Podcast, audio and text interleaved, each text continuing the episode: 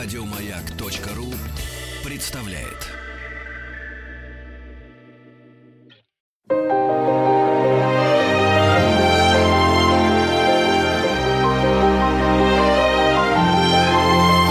Маргарита Митрофанова и ее собрание слов. Дорогие друзья, приветствую вас. Это «Добро пожаловать» или «Посторонний вход воспрещен». Меня зовут Маргарита Михайловна Митрофанова, поэтому этот фильм особенно для меня значим, и цитаты оттуда всегда в эфире «Маяка».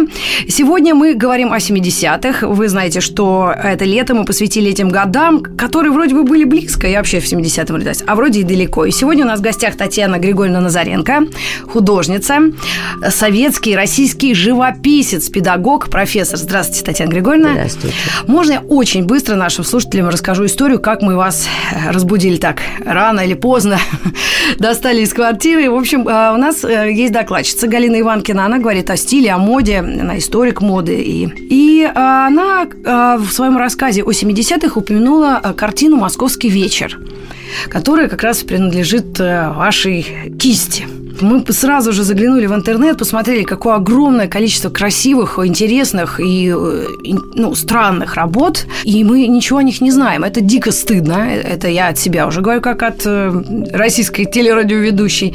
Ну, я как э, человек, который всю жизнь провел в Москве, и, в принципе, все музеи под боком. Что греха таить. Ваши картины в Третьяковке висят, слова не могу сказать, как говорят обычно художники, находятся экспонируются. Находятся, экспонируются.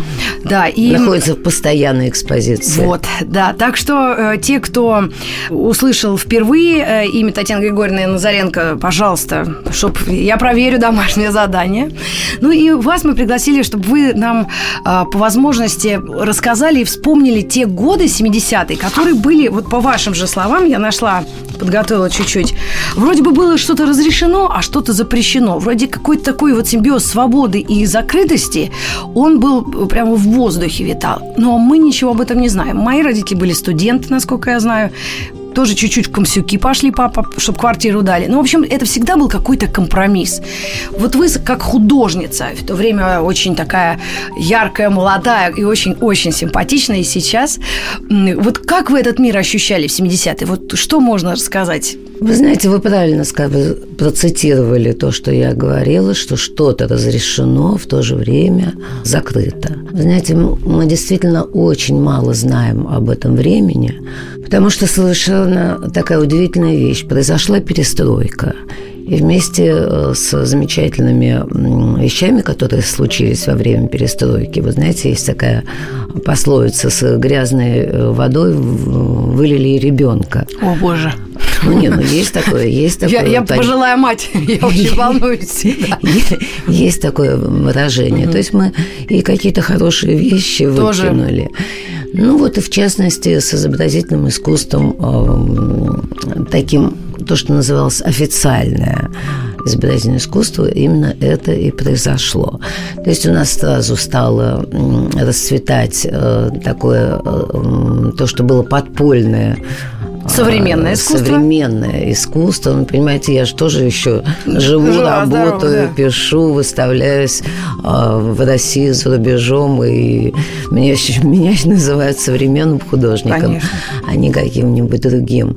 Ну, Но... примерно можно нашим слушателям пояснить. Ну, то есть те, кто вот самые такие на виду, это ну, Дубасарский Виноградов, Владик Монро. Да. Люди, которые просто такие яркие личности, и они очень смешные и э, очень конъюнктурные вот сейчас. Но Знаете, стало, стало очень модно э, вот те настоящие э, второй авангард, который а, был э, разгромлен на выставке, э, когда пришел Хрущев в Манеже, но это было 62 год. Вот, и после этого все узнали имена, что есть такие вот художники, которые где-то которые работают. Непонятные. Да, работают в э, подвалах. Потом им разрешили немножечко выставляться, сделали горком графиков. Ну и, и дальше, дальше, дальше. А потом произошла перестройка, и они оказались самыми востребованными, потому что они были ориентированы на иностранцев, на покупку это. То есть... А художники, которые, значит, выставлялись на выставках, у меня была довольно сложная судьба. С одной стороны, у меня абсолютно благополучно, вот видите, Третьяковка, там, Русский музей, не знаю, практически каждый а, музей э, в России имеет моя работа. Они имеют также за рубежом во многих зарубежных крупных музеях всюду, в Вашингтоне, в Будапеште, в Пекине, в Софии, в Берлине, в Ахене, ну, в общем, много. И в то же время, знаете, я подверглась как вот выставляешь свою работу на молодежной выставке. У нас были такие молодежные выставки. Это в те времена еще? В те времена. Угу. Моя первая выставка была в 66 году. В 1969 году была выставка молодежная на Кузнецком мосту, которая была закрыта. Вот теперь, когда говоришь, э, что, например, выставка была закрыта, люди даже не понимают, а как это, что это у нас была mm-hmm. закрыта? Приходили э, две дамы из управления культуры и говорили, нет, это у нас не пойдет по идеологическим причинам. То есть выставку открыли, повесили Нет, картины? И, да, А-а-а. ее не открыли. Повесили картину, под бюро прошло, прошли все инстанции, там председатель Мосха прошел и проверил все, что было как надо и прочее. А потом написано «Выставка закрыта по техническим причинам». То есть две какие-то тетки решали судьбу Решали художников. судьбу, да, решали судьбу художника, потому что очень многие художники не выдерживали это. Я помню, как на моих глазах вот такую громадную, больше, чем вот э, ваша стенка, mm-hmm посвященная памяти Виктора Попкова, такой художник Женя Струлев, который давно уже умер, разрезал ножом из конца в конец и погибла работа. Кто эти люди были вообще? Вот чтобы, и, ну, конечно... Ну, понимаете, у нас существовало понятие, ну, так же, как... Цензура. Цензура, так же, как в театре у любимого приходили и ну, говорили, да, да. будет спектакль или не будет. Да, в общем, это всюду было так же, как печатались, не печатались книжки. Так, а эти э, начались репрессии после э, выступления Хрущева на, э, и с этим экскаватором? Нет, нет, они, они были всегда. Они были всегда. Просто Хрущева завели на выставку, и там показали вот этих вот а, художников, которые, которые работали в подполье. Да. Я еще тогда была маленькая, то есть, в смысле, я в 62 году я была на первом курсе института. Вот, но я до сих пор помню, э, там, не знаю, работу Фалька обнаженная я даже не знала до этого, что существуют такие работы, что существуют такие художники. Может, и хорошо, вот. что такой скандал произошел, нет, чтобы конечно, хотя бы о них узнали? Нет, конечно, замечательно, но после этого скандала, извините, вы не думаете, что что-нибудь переменилось? Во-первых, довольно скоро, по-моему, Хрущев был снят. Да, в 64-м. А потом м- сказали, что ну, мы слишком распустили нашу молодежь, наших художников, он там топал, ругался ну, художники, которые были неофициально, они продолжали себе работать в издательствах или кочегарами, или дворниками и, и делать свои работы. А вот э, художникам, которые как бы рассчитывали на такой вот э, прямой официальный путь в искусстве, вот им было довольно, ну, в всяком случае, таким нашему поколению. Вот я забываю, вы говорите про семидесятники, угу. вот это вот поколение семидесятников, им было очень трудно. Несмотря на молодость и э, вот такой жизненный Вы знаете, я думаю, что именно благодаря молодости, потому Все что мы же были бесстрашные, мы, не знаю, я бралась за работу. Вот эта вот казнь народовольцев, которая висит сейчас в Третьяковке, в принципе, ее у меня, э, ну, не знаю, показали на трех выставках, а потом она лет на 20-30, я уже даже не, не помню сколько, она была в запасниках, ее никогда не показывали. А почему? Почему? Ну, потому что, в принципе, я изобразила там изображен эшафот, и стоят люди, которые окружены этими самыми солдатами, а, по То есть можно двусмысленно понять, что вроде нет свободы. В то время было вторжение э, советских войск в Право. Чехословакию, да. И помните, там было шесть человек, которые выступили на Красной площади против... Против введения войск. Да, против введения войск. Одного из них я знала хорошо семью, дружила в этой семье. С, это был Литвинов, Павел Литвинов. И, в общем, знала, ну, как каждый, наверное, как каждый человек этой эпохи немножечко знала, ну, интеллигентный человек знала историю э, всего этого, что случилось потом. Там была женщина Наталья Горбаневская. Вот ассоциация с теми людьми, которые убили тогда царя, угу. то есть пошли там ради лучшей а вы, жизни. Татьяна Григорьевна, ну сейчас спустя там сколько лет, уже даже ну, очень много времени прошло. Вы что-то имели в виду? Ну, конечно, имела. Конечно, имела. То есть они Вы знаете, когда я, их не подвел. Это было очень э, забавно, ведь когда я начала работать над этой картиной, в историческом музее практически не было о них ничего. Их считали первыми революционерами. Ну, первый, наверное, был э, Пугачев, Разин. Угу. Но они были, считайте, третьими революционерами. Ну, народовольцы все-таки в названии уже как что-то с народом связано. Я думаю, у нас в официальном курсе истории они были, и их не они ругали. Они были, они были. Но у них был очень интересный лозунг. У них был лозунг «Убейте рано». А, как вы думаете, в брежневские времена это было очень популярно или ну, они да. были всегда, они были всегда непопулярны, так же, как и теперь. Все мои, к сожалению, герои, вот у меня имеется картина Пугачев, которая даже и в Третьяковке побоялась купить, да потому что и тоже ее снимали, несколько раз ее снимали с выставок, потому что вот спросите, она такая вот да, написана, вообще... классическая, классическая. Ничего такого крамольного я вот не вижу спустя... Кроме, кроме одного. Перестройку. У нас кроме... один народный герой, Суворов, который вообще завоевал столько для На нас, покорял Альпы и прочее, прочее. Кстати, про Альпы там очень много интересного. Я теперь знаю, после того, как я... Туда съездили? Часто бываю в Швейцарии. Ага. Я очень много знаю, как Суворов... Переходил этот... Переходил, да. Перевал. Мне, угу. мне показали и, и что-то в мост, и Да там могут и ребятишки было. еще лопатать по-русски. Да, там, там потомки, там потомки суворовских солдат, да. Ну вот он везет э, на казнь Пугачева. Это тоже послужило тому, что вот эти э, меня вызвали в управление, здесь уже не просто, это уже другое, это 80-й год. Да. Это меня вызвали уже в управление культуры и сказали, что я должна сама снять свою работу. Надо сказать, что она там три с чем-то метров. Угу. Снять саму ее и увести под мышкой, это было бы даже как-то смешно.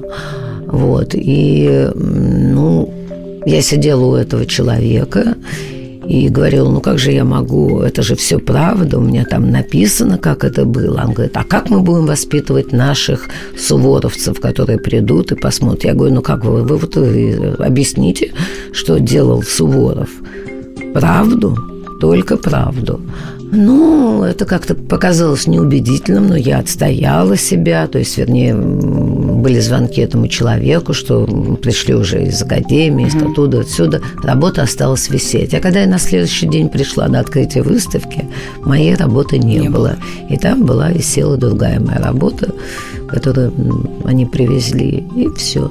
Вот так вот с нами обращались. обращались. Практически с каждой моей крупной работы были такие же вещи. Татьяна Григорьевна, а когда вы решили стать вот э, художницей, я специально посмотрела, э, у вас э, семья не потомственных художников. Нет, так нет. бывает часто, что династия как-то в семье вот и передается наслед... по наследству генами или просто эстетика, да, когда там все вокруг рисуют, а тебе что, идти чем-то другим заниматься? Вот как вы вообще решились на это призвание, хотя это, наверное, на это решаться-то не надо. Но я думаю, вы ответите на этот вопрос уже после небольшой паузы на маяке. Мы к вам вернемся. Я напомню нашим слушателям, у нас в гостях Татьяна Григорьевна Заренко, московский, российский, советский художник, живописец, педагог, профессор. И мы говорим о 70-х и 80-х и 90-х, вообще о жизни в нашем Советском Союзе и э, в нынешней России. Оставайтесь с нами, пожалуйста.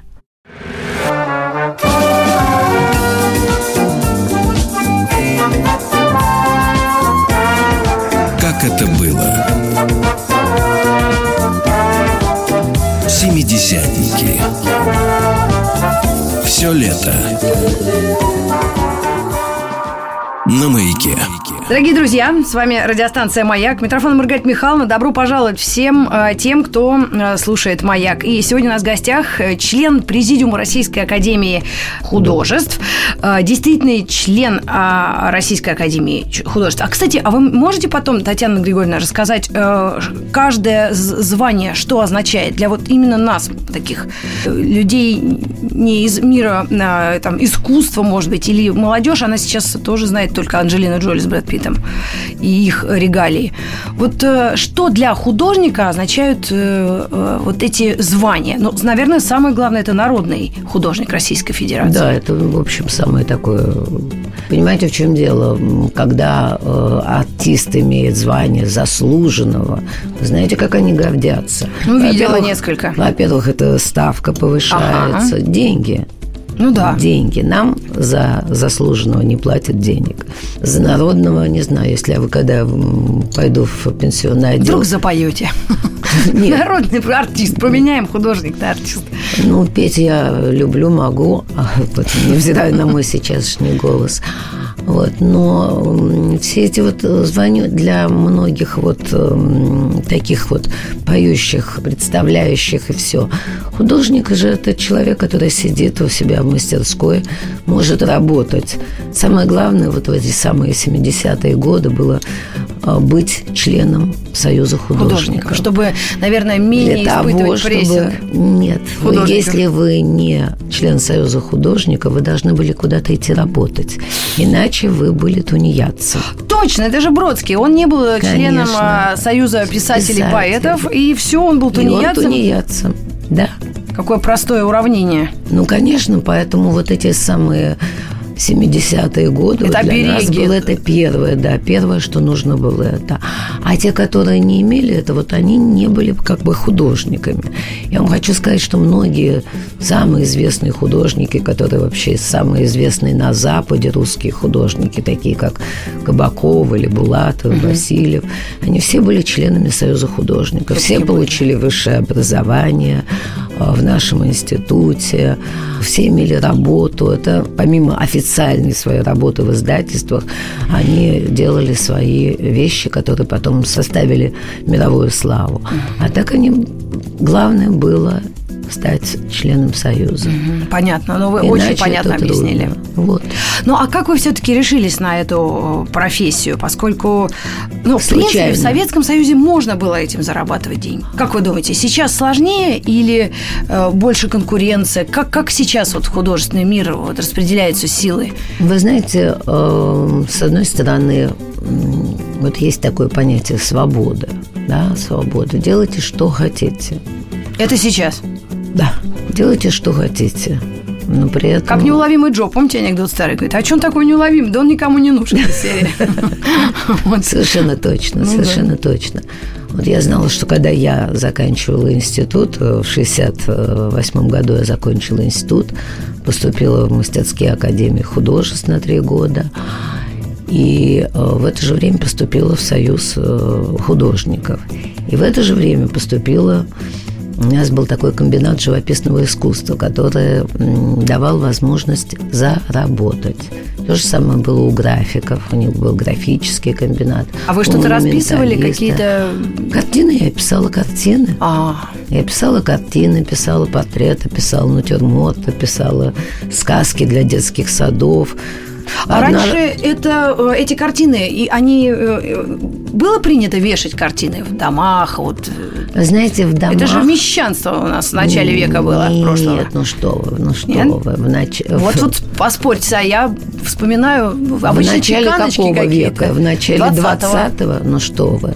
В начале 20 века именно... Портрет Хемингуэя, вот это я понимаю. Ну, это- 60-е, 70-е. В свитере Нет, с трубкой. нет. В начале 20 века в интеллигентном доме, чтобы была пустая стена, это было что-то, нечто чудовищное. Вот потом это стало... Куда? Куда эти портреты, куда эти родственники Всех девались, разогнали, да. которые там имели какое-нибудь дворянское происхождение или что. И, топку всех. Да, в топку, в э, запасник, свернуть, э, засунуть в дальний угол и вообще забыть, забыть э, кто у тебя был родственник и, и почему э, здесь желтое э, пятно на обоих, выцветшее да. пятно от старого портрета. Вот. Но потом, где-то в, ну, считайте, в 50-х, 60-х, 60-х годах моя тетка водила меня к замечательным, там, не знаю, профессорам, физикам, у которых, например, висели работы Фалька. Я тогда еще маленькая девочка смотрела и думала, боже мой, эти пять картошек на сером фоне. Почему же это красиво? Искусство. Почему это искусство?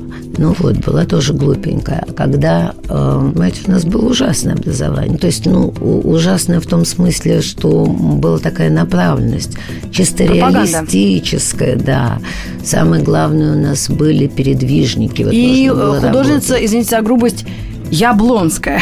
Ну, художник Яблонская, вы знаете, она была Хорошая. неплохая. э, Но это фамилия, и вот то, что она всегда олицетворяла, а вот официальное искусство, вот я это из первого класса учебника помню. Почему, не знаю. Но она была украинкой. Я не знаю, как сейчас э, относятся к э, Ну, мы даже такое не знаем. Я полагаю, нет, на Украине. Тогда мы не делили, Я кто полагаю, что они даже и не знают ее, потому что она выставлялась у нас, находится в э, наших музеях. И для той поры она была, в общем-то, очень, э, ну, в советское время были несколько художников, которые вот так как бы Олицетворяли. Дочь советской. Киргизии.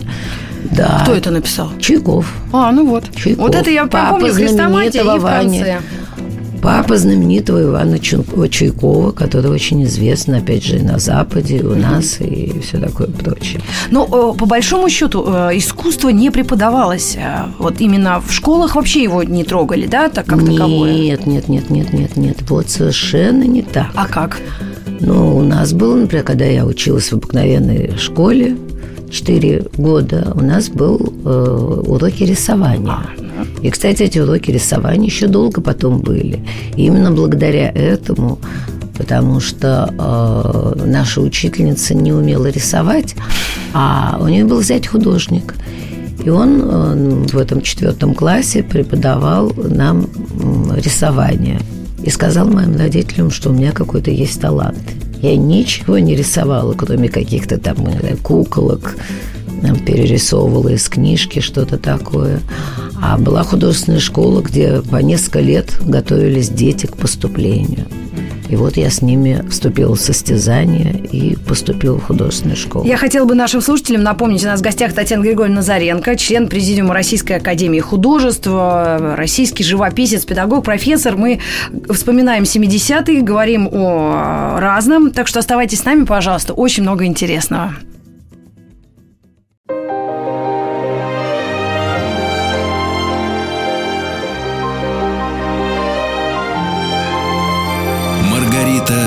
Митрофанова и ее «Собрание слов».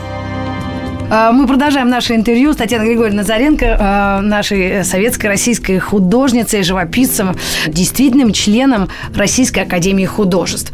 Вы сами рассказали то, что в детстве преподаватель, педагог сказал, что вашим родителям, что у вас что-то есть, да, талант. И родители не препятствовали этому.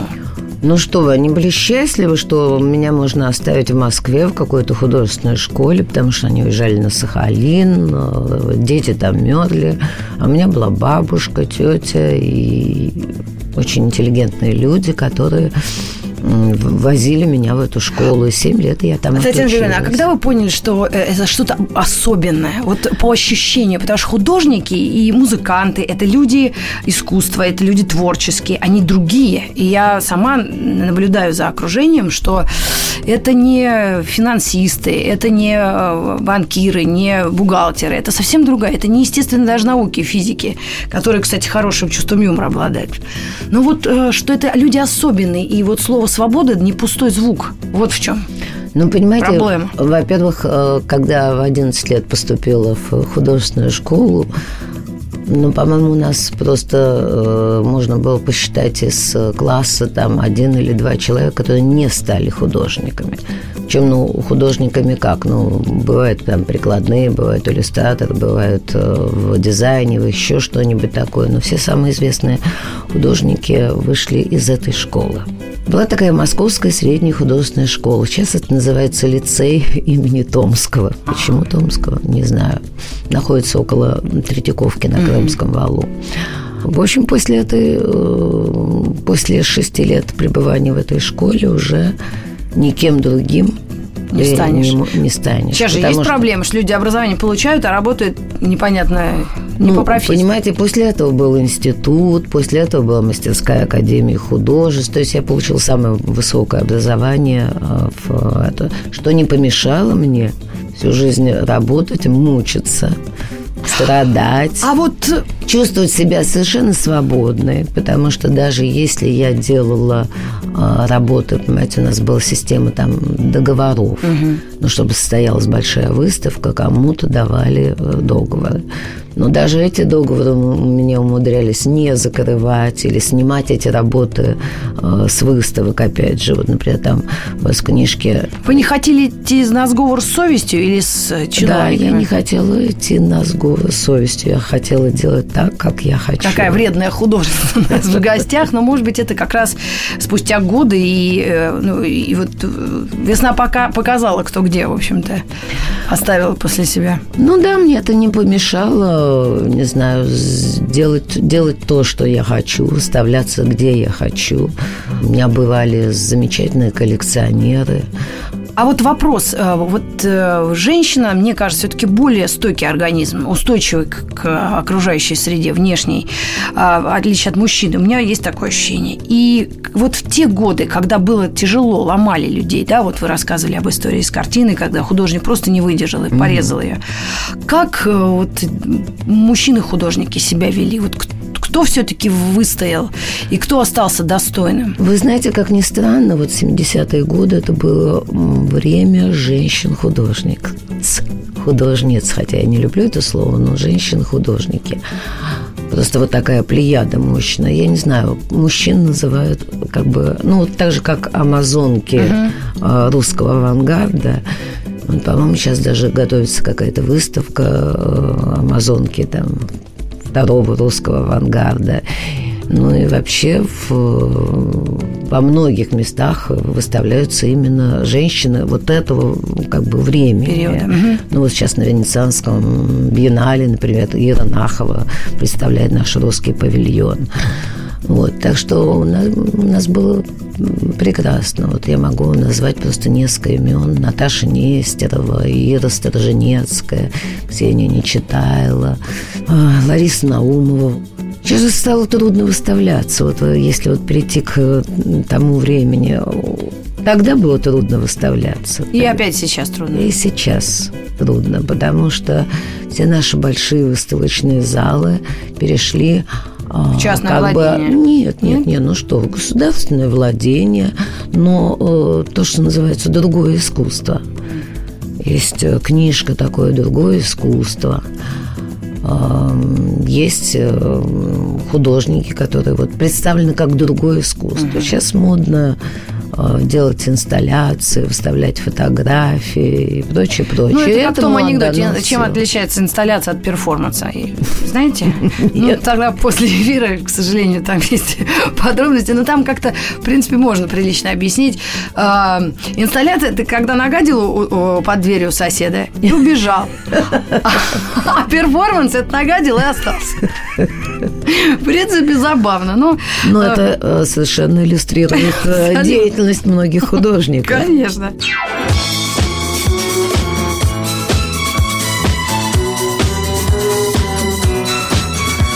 Семидесятники.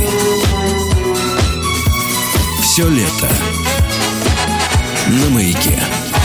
Знаете, почему еще про мужиков я спросила? Потому что а, в те годы, вот я помню, вот уже позже, когда девочки шли, поступали на юрфак экономический или на физфак, потому что там парни были. А вот художники, мужчины, они вообще э, такие ранимые, творческие какие-то... Вот, вот сама атмосфера молодежная, э, жизненно, любовно, семейная, дети, какая мода была. Потрясающе была.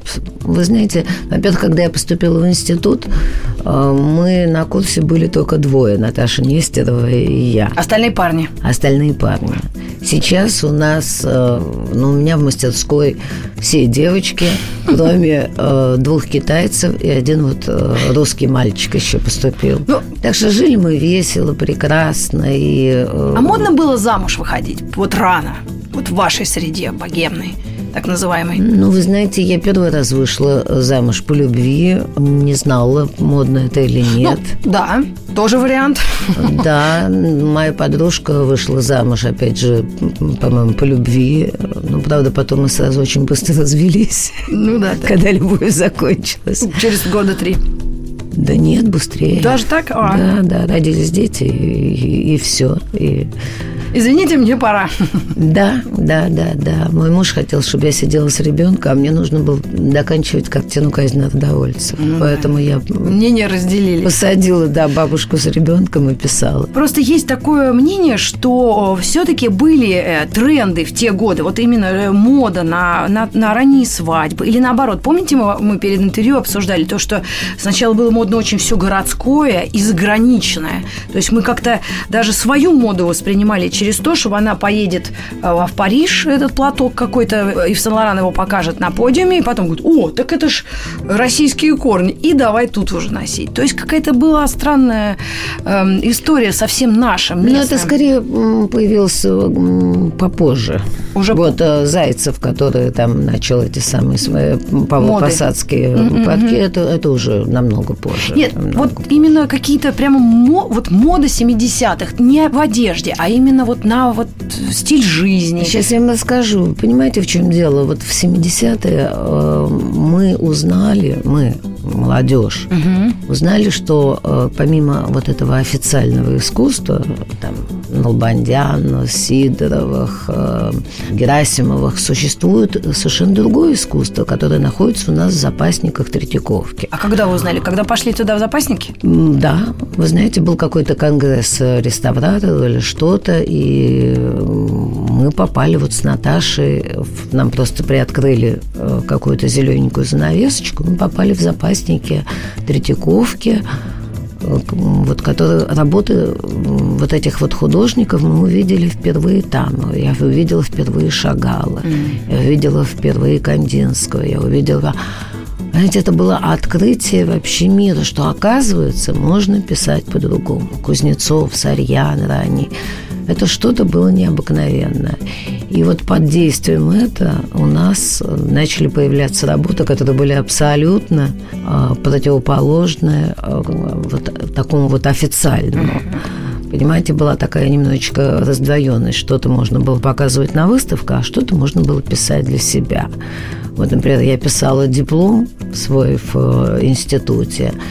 И, э, Кстати, это забавно. Художник пишет диплом. Это картина или это... Да, конечно, конечно, картина. Трактат.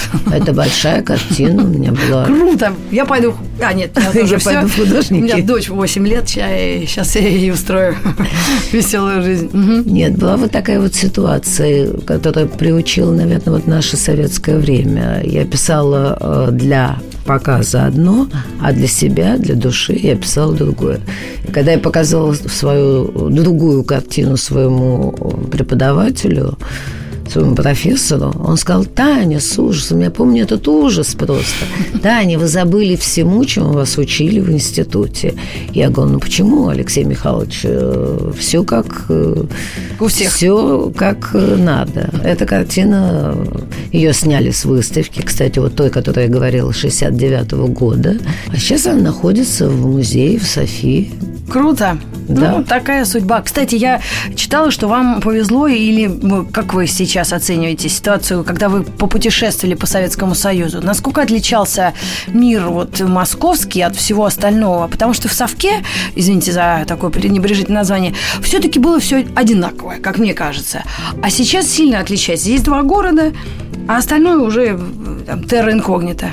Ну, знаете, тогда было абсолютно другое. И мне здорово подвезло. Я очень много действительно путешествовала. Была, в, когда в институте, была в Казахстане, Киргизии, Узбекистане. Я даже не представляю себе вот поехать туда сейчас. Сейчас. Там ну, я видела. Да все здесь Я видела картинки, как там все это подреставрировали, отреставрировали, сделали как, ну, вот как на картинке. Угу. А тогда это было все настоящее. Я жила в юте, скакала на лошадях, нам подавали плов.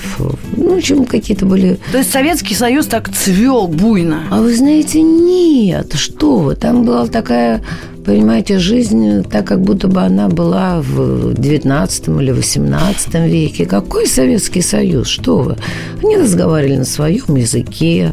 Ну, у них были, конечно, какие-то там председатели или что-то, но, ну, вот я говорю, я ночевала в ютах, я видела, как люди жили, что они ели, как они свои эти самые стада э, баранов перегоняли за границу угу. пастись, а а потом домой. А потом домой, да. И... Нет, там была очень интересная э, жизнь. Абсолютно. Вот никто, наверное, не догадывался, какая она была. Потому что сверху все было как бы советское, а внутри была своя, своя жизнь. Собственно говоря, это было всюду приезжаю в изумительный совершенно город Каргополь, где громадная площадь, пасется э, корова, вокруг стоят э, громадные неразрушенные церкви, монастыри и прочее, прочее. Это еще был какой-нибудь там 69-й, 70-й год.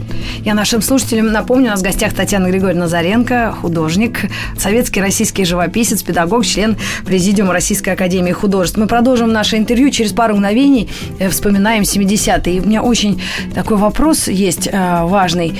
Как э, ваше поколение, ну мы после рекламы уже на него попробуем ответить, вас восприняло вот рухнувшую империю, Советский Союз, и нас все-таки где лучше? Там, в молодости и в Советском Союзе, или здесь уже в зрелости и э, в капиталистическом строе?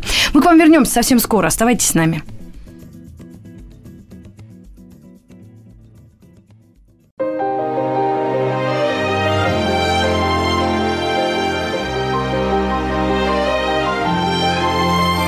Собрание слов с Маргаритой Митрофановой.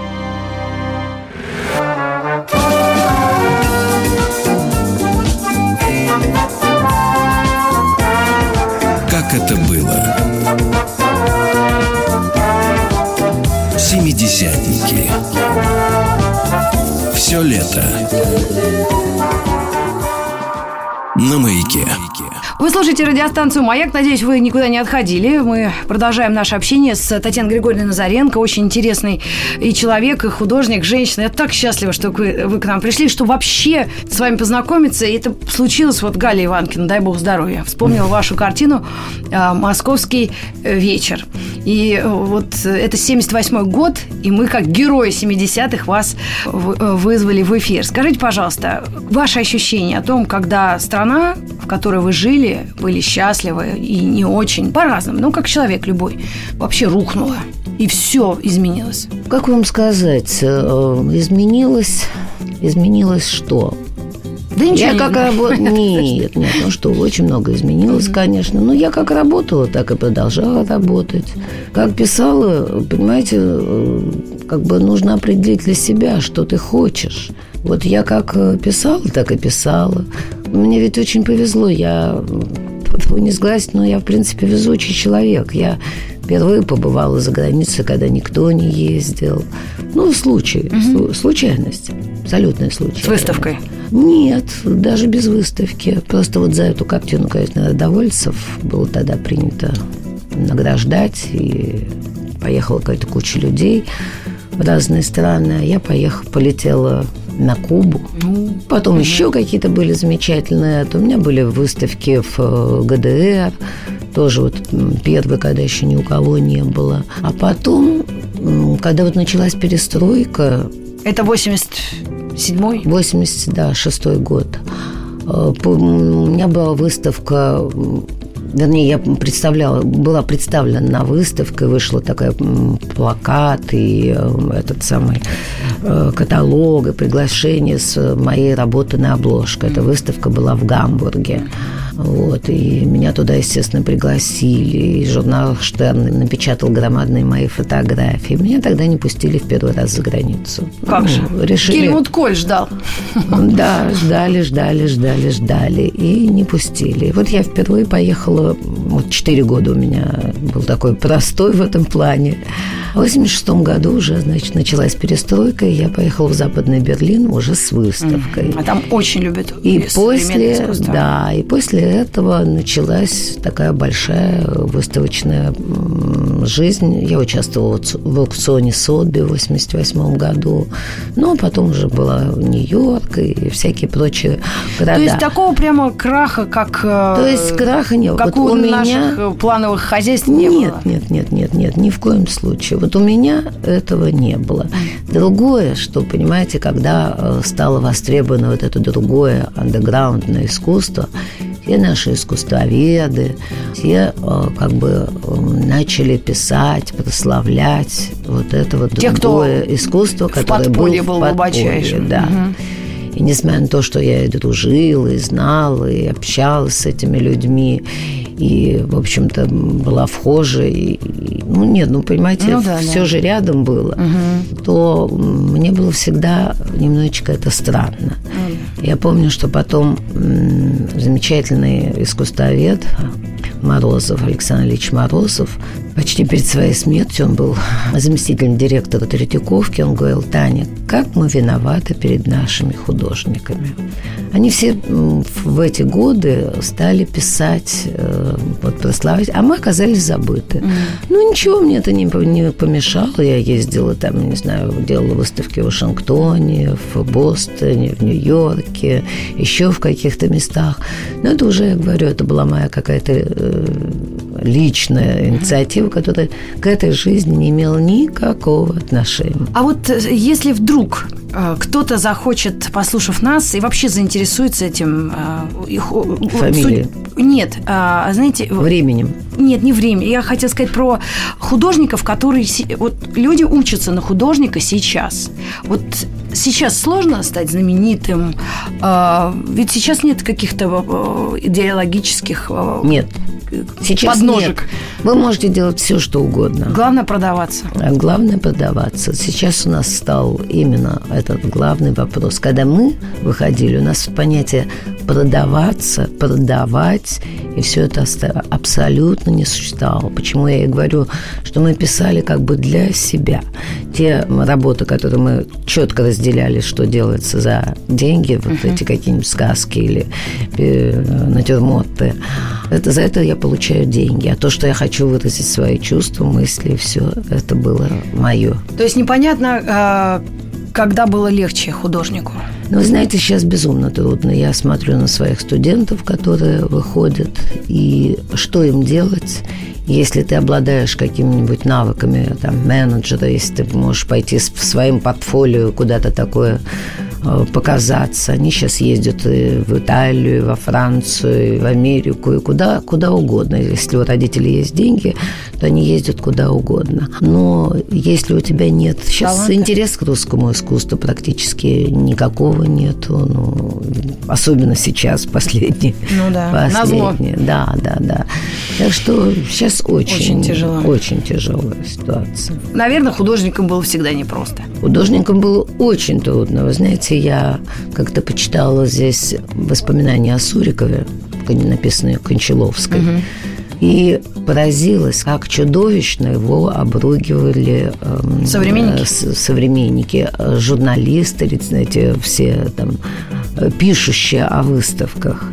Чего ему только не приписывали. И грязь на картине, там, какая-нибудь Боярина Морозова, mm-hmm. и неправильную трактовку истории, и э, плохая композиция, перспективы, искажение истории. Чего только не это не делали. Так что, прочтя это, я подумала, боже мой, он, его имя носит институт, который я заканчивала, его Его mm-hmm. лучшие работы находятся в Русском музее. Это его все покупали императоры Третьяков и за границей. Все. И вот так. Да, но жизнь бывает несправедлива, поэтому нужно выбрать для себя персонаж, и когда тебя кто-то притесняет, э, просто его назвать фамилию и сказать, Добродского тоже его прессовали. Ну что ж, друзья, спасибо огромное нашей гости сегодняшней Татьяне Григорьевне Назаренко. Это э, российская советская художница, народный художник Российской Федерации, член Президиума Российской Академии Художеств. Вам огромное спасибо за то, что нашли время. Э, будем следить за вами, и если у вас будут выставки или какие-то интересные история, всегда нам звоните, и мы, мы будем рады вас и поддержать, и рассказать об этом, потому что чем больше искусства в нашей жизни, тем, ну, как-то красивее. Ну да, конечно, без искусства вообще невозможно жить. Спасибо вам огромное и до новых встреч в эфире. Спасибо. Собрание слов с Маргаритой Митрофановой. Еще больше подкастов на радиомаяк.ру